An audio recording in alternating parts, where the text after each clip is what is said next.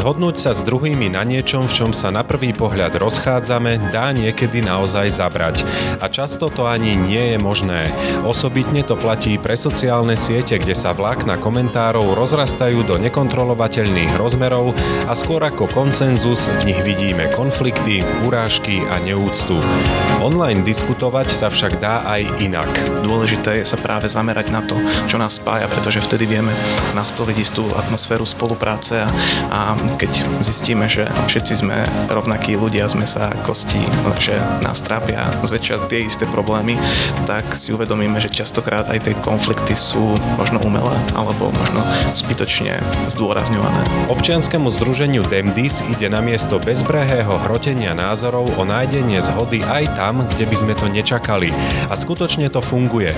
Algoritmy ich online diskusí nie sú založené na emóciách či radikálnych prejavoch, ako v prípade sociálnych sietí, ale vytvárajú názorové skupiny diskutujúcich a hľadajú medzi nimi zhodu. A presne týmto sa od ostatných internetových diskusí líšia.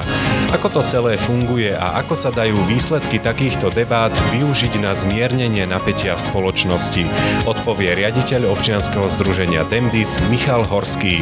Vítajte pri ďalších dialógoch NM, dnes s Jánom Heribanom. Názov vášho občianského združenia je Demdis. E, nie je to náhoda, za tým sa skrýva istá skratka. E, na úvod si rozlúsknime, aby sme vedeli, o čom hovoríme. Občianske združenie Demdis je skratkou demokratickej diskusie alebo teda konceptu a známeho mota Masaryka demokracia je diskusia. Princípom je to, že každá diskusia, ak by mala mať nejaký konštruktívny rámec a malo by jej výsledkom byť nejaký konkrétny návrh alebo konkrétny output, by mala byť demokratická v tom slova zmysle, že každý, kto má možnosť a chuť, tak aj tú možnosť dostane zapojiť sa a môže vyjadriť svoj názor v rámci pravidel slušnej diskusie. Je toto jediné kritérium demokratickej diskusie, aby sa mohol vyjadriť každý? Určite to nie je to jediné kritérium. Ono to záleží od toho, že aký je kontext, v akom formáte je, či je online alebo offline, pre aký účel sa organizuje. Čiže ako keby tých modifikátorov diskusie je viacero a vždy to záleží od kontextu. Čiže ak vo všeobecnosti hovoríme, tak áno, mal by mať možnosť vyjadriť sa každý, každý by mal mať možnosť istým spôsobom prezentovať svoje návrhy na riešenie a vlastne to celé by malo byť v nejakom rámci rešpektovania ľudských práv a teda um, slušnosti a, a vecnosti. To znamená v praxi neútočiť na druhého, nepoužívať vulgarizmy, nebyť znevažujúci napríklad? Dá sa to tak povedať, ale možno to hm, hodiť pod škatulku nenávisné prejavy, pretože tie nielen, že nejakým spôsobom neprospievajú nejakému vecnému výsledku, ale aj ubližujú iným ľuďom, čo je, čo je celkom kontraproduktívne. Keď sa pozrieme na to, ako my, ako slovenská spoločnosť, vedieme diskusiu, najmä povedzme v online priestore, ktorý je dnes veľmi dominantný cez sociálne siete, ako ju vnímaš? Tak celkom negatívne a to bol jeden aj z dôvodov, pre ktorý sme sa snažili hľadať nejaké alternatívne formy výmeny názorov. Vo všeobecnosti to však nie je problém iba Slovenska. Vidíme to po celom svete, že nástupom digitálnej éry a sociálnych sietí sa aj spôsob či už medziludskej alebo aj politickej komunikácie o mnoho viac vyhrocuje. A ten primárny dôvod, ktorý za tým vidíme, je najmä to, že sociálne siete ako Facebook primárne usilujú o profit a profit zväčša pramení z počtu interakcií a počet interakcií je závislý od emócie, ktorú vyvolávajú v ľuďoch. Čiže hovorila to aj Francis Hogan, whistleblowerka z Facebooku, ktorá vlastne hovorila o tom, ako Facebook funguje, že pravidlá, akými sú nastavené tie tie algoritmy podpichujú alebo motivujú, asi to je to najsprávnejšie slovo, ľudí ku radikálnejším, nenávisnejším, polarizujúcejším prejavom, pretože tým pútajú pozornosť, tým získavajú firmy ako Facebook alebo Google alebo YouTube kliky, pozornosť, reklamu a tak ďalej a tak ďalej. Čiže V skratke, je to celosvetový problém, nielen slovenský a na Slovensku sa to tiež veľmi ukazuje, že to je celkom problematické. No, vidíme to sami v tých diskusiách. Netreba možno viac k tomu hovoriť. Čiže dá sa zjednodušene povedať, keď by sme to aj zo všeobecnili, že negatívne emócie alebo vyslovene niekedy záplavy nenávisti vlastne zarábajú tomu Facebooku alebo tej sociálnej sieti, že mm, ide im o to, hoci sa tvária, že teda treba to aj nejako regulovať, sú tam nejaké pravidlá, e, mazanie príspevkov a podobne. No jednoznačne. Hovorila to práve tiež aj Francis Hogan. Napríklad spomínala, že Facebook bol dopytovaný európskymi politickými stranami, aby zmenil nejakým spôsobom fungovanie svojich algoritmov, pretože ich dotláča do radikálnejších prejavov, ktoré ak by nepoužili, tak by neboli tak efektívni na poli politickej súťaže. Čiže aj toto je jeden z príkladov, ktorý nám opakovane ukazuje, že Facebook si je dobre vedomý toho, čo robí ich algoritmus a celkovo spoločnosť ako taká.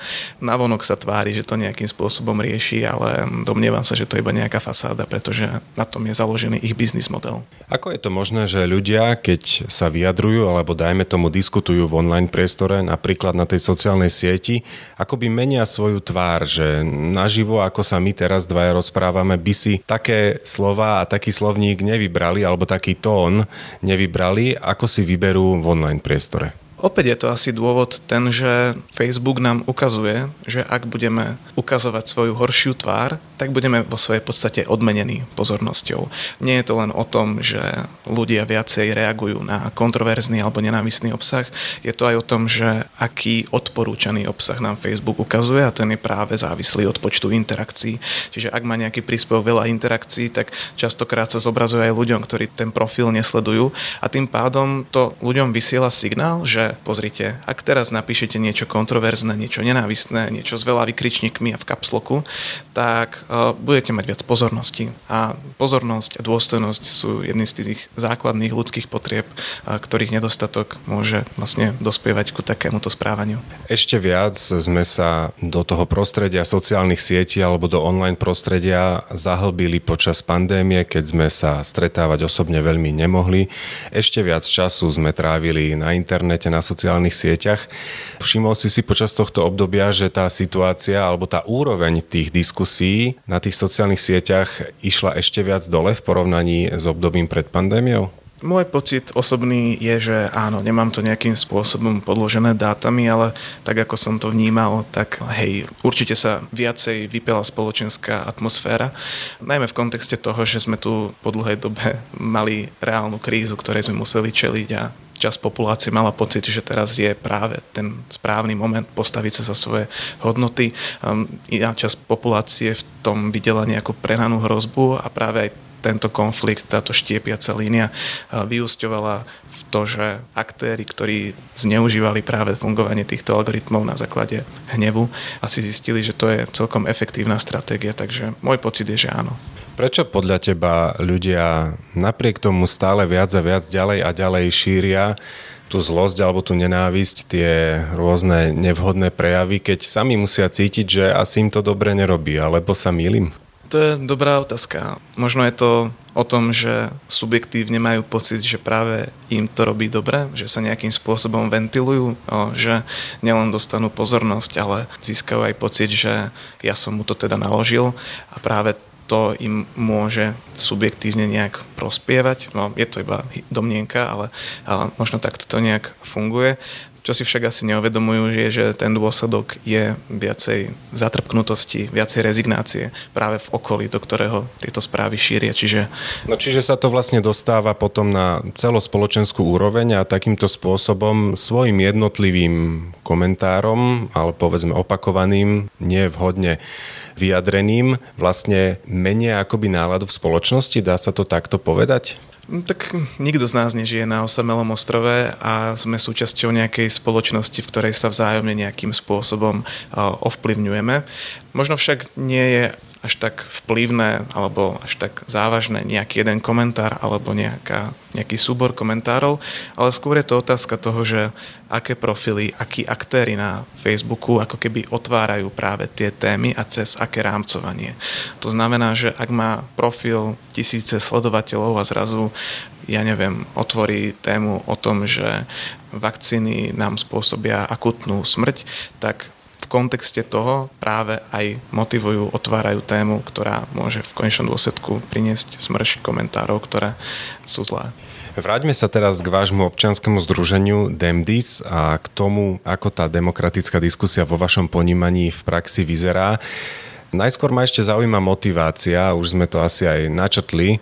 Prečo ste sa rozhodli robiť online diskusie inak a následne si povieme aj, ako to robíte? Občianske združenie sme založili asi až pred rokom. Diskusie a experimentovanie so softverom, ktorý sme objavili, už robíme približne dva roky. Čiže bolo to práve počas najvypuknutejšieho obdobia pandémie, kedy sme si uvedomovali, že verejný diskurs sa uberá veľmi nekonštruktívnym smerom. Čiže to bol ako keby prvotný impuls.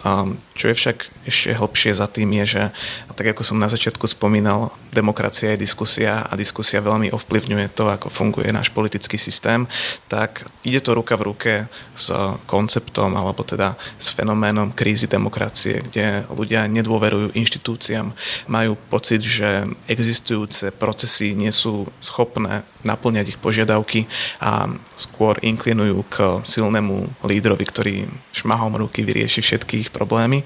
A vidíme to tiež naprieč svetom, ako keby tento fenomén. Čiže tá motivácia bola dvojaká. Jednak nejakým spôsobom pozitívne vplývať alebo teda ovplyvniť, rámcovať a otvárať témy tak, aby dokázali sme nájsť konsenzus a na strane druhej um, dizajnovať a postupne testovať platformu, ktorou by výsledky online diskusí boli pretavované v offline moderované fóra medzi zainteresovanými stranami a uh, s celkovou myšlienkou vytvoriť nový spôsob uh, nejakej zmysluplnej občianskej participácie alebo teda účasti ľudí na riešení spoločných problémov. Tak si to poďme povedať v praxi. Ako to funguje? Spustíte e, diskusiu, čo sa vlastne deje, ako to v praxi vyzerá? Veľmi jednoducho, keď sa otvorí nejaká téma, ktorá rezonuje v spoločnosti, tak e, pripravíme nejaký úvodný text, ktorým sa snažíme konštruktívnym rámcom otvoriť tému diskusie, položíme základné otázky a e, účastníci potom priamo na našom webe alebo na weboch našich partnerov môžu hlasovať za jednotlivé komentáre. Komentáre majú maximálnu dĺžku 140 znakov a ľudia vlastne hlasujú spôsobom, že za ňo súhlasia súhlasia, nesúhlasia alebo ho preskočia. Ak v diskusii chýba ich názor alebo pohľad na vec alebo návrh na riešenie, tak majú možnosť sami napísať komentár, o ktorom hlasujú ostatní. Navonok veľmi jednoduchý princíp.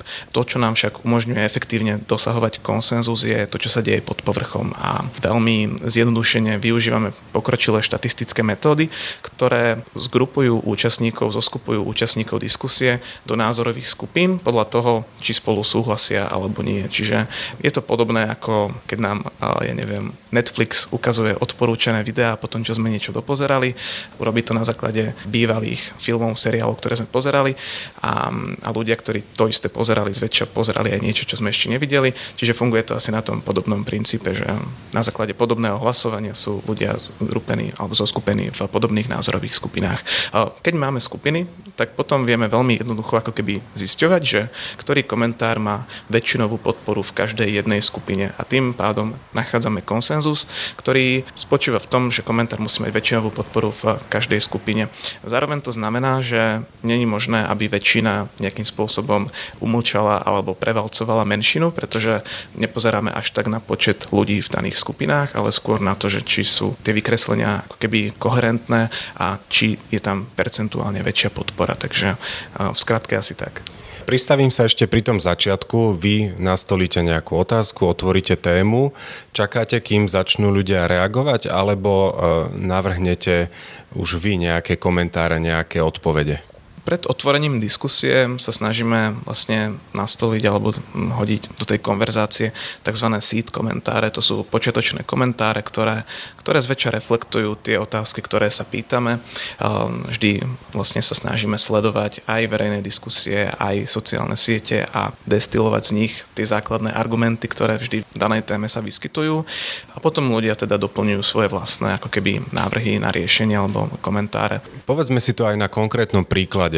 Akú otázku ste povedzme v poslednom období otvorili a čo ste zistili? Aké odpovede prišli? Úplne posledná diskusia, ktorú sme otvárali pri príležitosti Nežnej revolúcie, bola práve to, že akú chceme demokraciu, pretože vidíme, že ako keby tie názorové prúdy sa líšia. Je tu nejaká tendencia práve vidieť spasiteľa a človeka s tvrdou rukou, ktorý vyrieši všetky naše problémy. A v tomto kontexte sme chceli zistiť, že teda keď nechceme liberálnu demokraciu alebo demokraciu ako takú, čo vlastne chceme, tému sme rámcovali cez e, rôzne ako keby podtémy. Jednou z nich bolo reflexia už spopularizovaného neslávne výroku vyhraj voľby a môžeš všetko, čiže kde sú nejaké limity výťazov volieb. Ďalšou rovinou bolo, že či je demokracia diktátom väčšiny, či opäť väčšina ako keby má nejakým spôsobom brať pohľad záujmy aj tých, ktorí sú v menšine. Um, ďalšou subtémou bola otázka fungovania politických strán, či nám záleží na tom, aby politické strany boli demokratické, alebo je skôr dôležité, aby robili dobré rozhodnutia, nech si už pod tým predstavíme čokoľvek. No a práve takto sme nejakým spôsobom rámcovali tú tému a snažili sme sa zistiť, že kde spočíva ten ako keby základný konflikt z týchto predostrených nejakých rámcov. Ako to dopadlo? Tá diskusia bola prekvapivo jedna z najkonsenzuálnejších, čo znamená, že, že veľa, väčšina komentárov, ktoré tam boli, získali väčšinovú podporu. Ehm, základným východiskom bolo, že aj napriek tomu, že jedna skupina videla práve riešenie v silnom lídrovi, stotožňovala sa s tým, že Slovensko potrebuje radšej vládu jednej dobrej strany, neviac a, a podobne, tak napriek tomu sa ukazuje okrem iného to, že demokracia nie je diktatúrou väčšiny, že víťaz volieb by mal brať vohľad e, aj záujmy tých, ktorí ho nevolili, že víťaz volieb by mal rešpektovať nezávislosť justície a delenie moci, že vláda by nemala zasahovať do slobody tlače a slobody médií a okrem toho sa nám tam potvrdil aj symptomatický problém, ktorý sa snažíme v podstate riešiť a to je to, že drevá väčšina ľudí nie je spokojná s tým, ako funguje aktuálna demokracia a zároveň majú pocit, že nie je schopná naplňať ich požiadavky. Jeden z najväčších, najsilnejších konsenzov bolo napríklad na tom, že naša demokracia potrebuje nové spôsoby zapájania občanov do, do rozhodovania a že mala by počúvať na požiadavky ľudí. Bolo ich oveľa viac, ale asi skratke, asi tak. Čiže potvrdilo sa naozaj to, že v takejto v podstate na prvý pohľad polarizujúcej téme alebo rozdeľujúcej spoločnosť dá sa nájsť aj spoločná reč. Jednoznačne. Častokrát sa ukazuje, že ten konsenzus aj existuje, iba nedávame na ňo nejaký fokus a aj práve kvôli tomu, ako fungujú sociálne siete, tam nemá moc veľký úspech na, na možno nejakú veľkú pozornosť, ale on existuje a tí ľudia vlastne sa na tom stotožňujú a dôležité je sa práve zamerať na to, čo nás spája, pretože vtedy vieme nastoliť istú atmosféru spolupráce a, a keď zistíme, že všetci sme rovnakí ľudia, sme sa kostí, že nás trápia zväčša tie isté problémy, tak si uvedomíme, že častokrát aj tie konflikty sú možno umelé alebo možno zbytočne zdôrazňované. Ale ľudovo povedané kľúče od miešačky má ten, kto tú diskusiu zadáva. Teda e, ide o tie pravidlá a o to technologicko-algoritmické nastavenie však. Vo svojej podstate každá diskusia alebo interakcia medzi veľkým počtom diskutujúcich musí balansovať na hrane troch hodnôt. Na jednej strane stojí otvorenosť, a to znamená, že do akej miery sme prípustní rôznym formám prejavov a na druhej strane je vecnosť a férovosť. To znamená, že čo sledujeme tou diskusiou, že či chceme dospieť ku nejakému konkrétnemu riešeniu, ktoré je dobre vydestilované, alebo či sa chceme iba spolu nejakým spôsobom navzájom vyventilovať a nezáleží nám, ako to dopadne. Princíp ventilovania sa a funkcia ventilovania sa funguje veľmi dobre na sociálnych sieťach, kde to môžeme vidieť. My sa však snažíme to posunúť do nejakej konštruktívnej roviny, čiže v tomto zmysle vytvárame aj spolu s diskutujúcimi kódex férovej a otvorenej diskusie, ktorého cieľom je spoločne sa dohodnúť na pravidlách, ktorými chceme balansovať medzi týmito protichodnými hodnotami. Základné veci, ktoré aplikujeme v súčasnej diskusii je napríklad to, že komentáre by mali byť originálne alebo jedinečné. To znamená, že preto, aby bola diskusia prehľadná, vyraďujeme komentáre, ktoré sú obsahovo totožné, aby sme zbytočne nezahacovali ten priestor. Diskusia o tom, ako by sme mali narábať s hnevom a ako je to s konfliktom medzi liberálmi a konzervatívcami, nám následne napríklad ukázala, že vo férovej diskusii a slušnej diskusii by sme nemali tolerovať nenávisné prejavy voči komukoľvek, či už voči konzervatívcom, liberálom alebo LGBT plus ľuďom. Tak sme do nášho kódexu zaradili pravidlo, že nenávisné prejavy budeme vyraďovať taktiež. Tých setov je tam, pravidel je tam viac, ale to sú možno také, také základné. Tiež je napríklad dôležité aj v kontexte zrozumiteľnosti toho komentáru, aby bol samostatnou myšlienkou. To znamená, že ak má v sebe dve rôzne vety, tak sa častokrát môže stať, že aj dobrá myšlienka ostane zabudnutá, pretože alebo zatratená len kvôli tomu, že diskutujúci s jednou časťou súhlasia a s druhou nesúhlasia a tak to radšej preskočia. Čiže toto sú také základné pravidlá, ktorými sa snažíme balansovať medzi otvorenosťou, vecnosťou a férovosťou, aby to malo nejakým spôsobom zmysel. Nehrozí u vás, že sa bude diskusia uberať niekam mimo, teda narážam na komentovanie komentárov. Ako máte toto ošetrené? Práve to je možno ešte ten prvotný princíp, ktorý som zabudol spomenúť, že diskutujúci sa vyjadrujú vždy priamo ku základnej otázke. To znamená, že nie je možné komentovať komentáre a každý komentár je samostatným návrhom na riešenie. Čo znamená, že teda je tam veľmi nízka pravdepodobnosť, že sa v rámci nejakého vlákna odpúta tá diskusia do úplne inej roviny a podobne. Čiže poradie zobrazovania komentárov je náhodné a odpovede účastníkov nie sú odpovedou na iné komentáre, ale samostatným návrhom, samostatnou odpovedou. Zároveň máte nejako ošetrený trolling alebo nenávistné komentáre. Predpokladám, že všetko to prechádza ešte nejakou vašou kontrolou. Mm-hmm. V aktuálnom móde fungujeme takým spôsobom, že každý môže napísať, čo v podstate chce a zobrazí sa to tam hneď.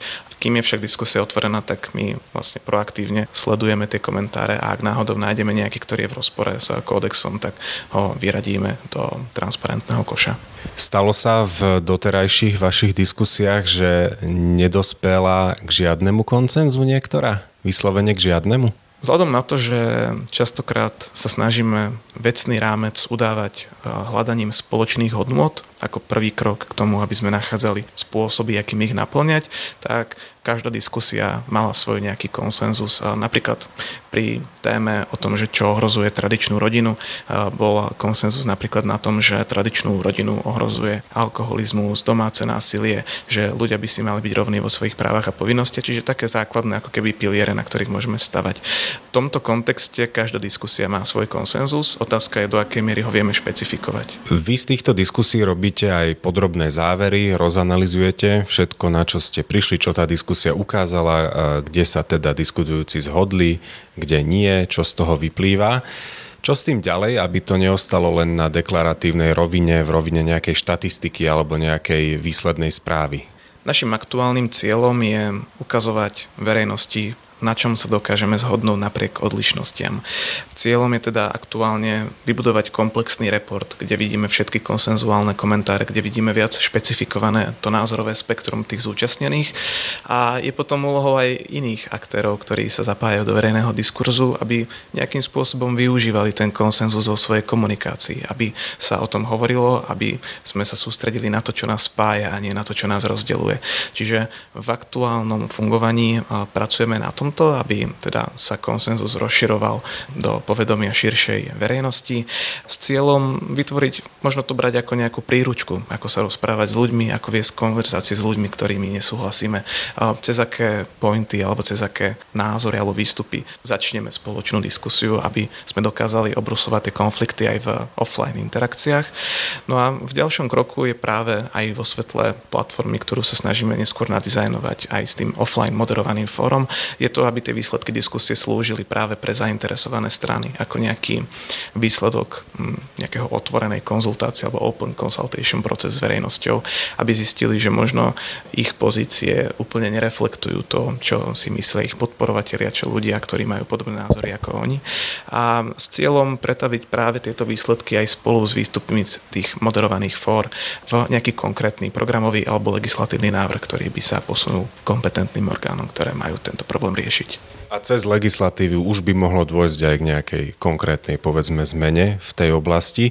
Ale mieril som aj k tým offline diskusiám, teda či by nestalo za to na základe, povedzme, výsledkov tejto online diskusie zorganizovať na tú istú otázku, povedzme aj s podobnými názorovými skupinami, offline diskusiu, kde by ste to tak povediať mohli vyjasniť medzi sebou priamo.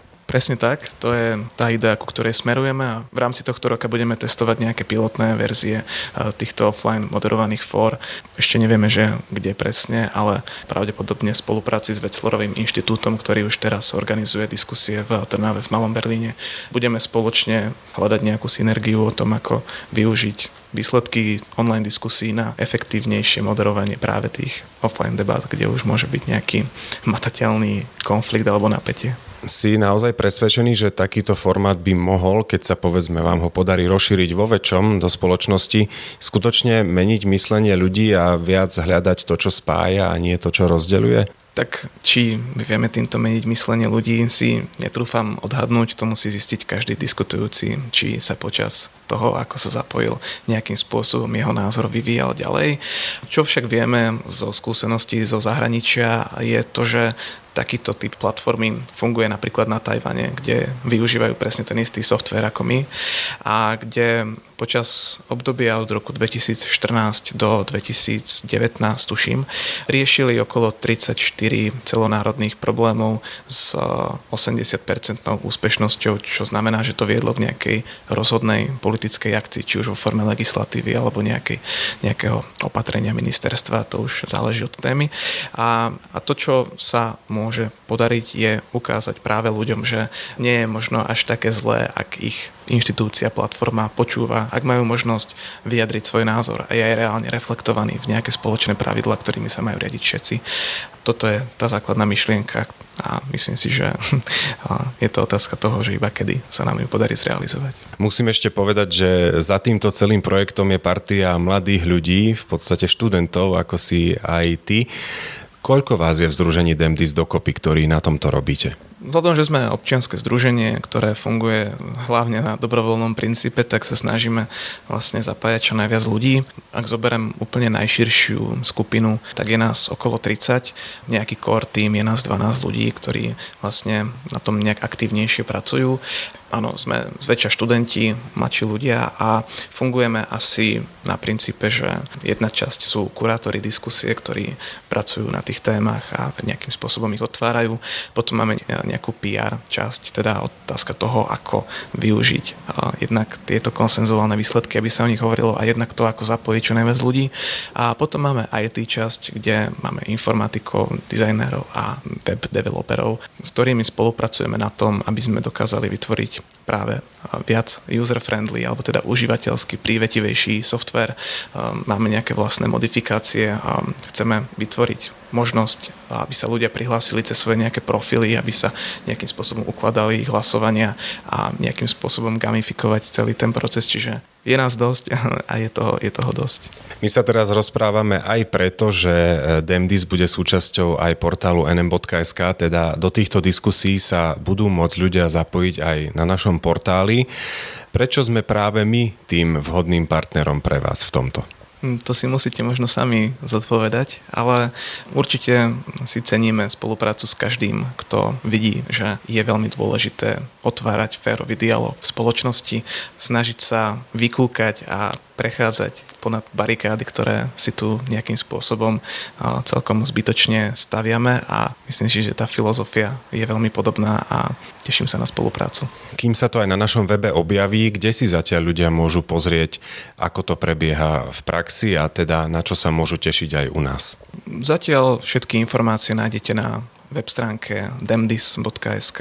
Vždy tam uvidíte otvorenú aktuálnu diskusiu, uvidíte, kto je v našom týme, akú metodiku používame, výsledky všetkých ostatných diskusí, takže primárne tam asi. Na spoluprácu sa tešíme aj my. To bol Michal Horský, riaditeľ občianskeho združenia Demdis. Ďakujem ti veľmi pekne za rozhovor. Ja ďakujem za pozvanie. Pekný deň. Počúvali ste Dialógy NM, podcast portálu nm.sk, ktorý vychádza každý pondelok. Okrem podcastu nezabudnite ani na naše textové rubriky. Aktuálne prinášame rozhovor Veroniky Rendekovej s neurológom Matejom Škorvánkom o najnovších výskumoch Parkinsonovej choroby. Čítajte a počúvajte viac na nm.sk.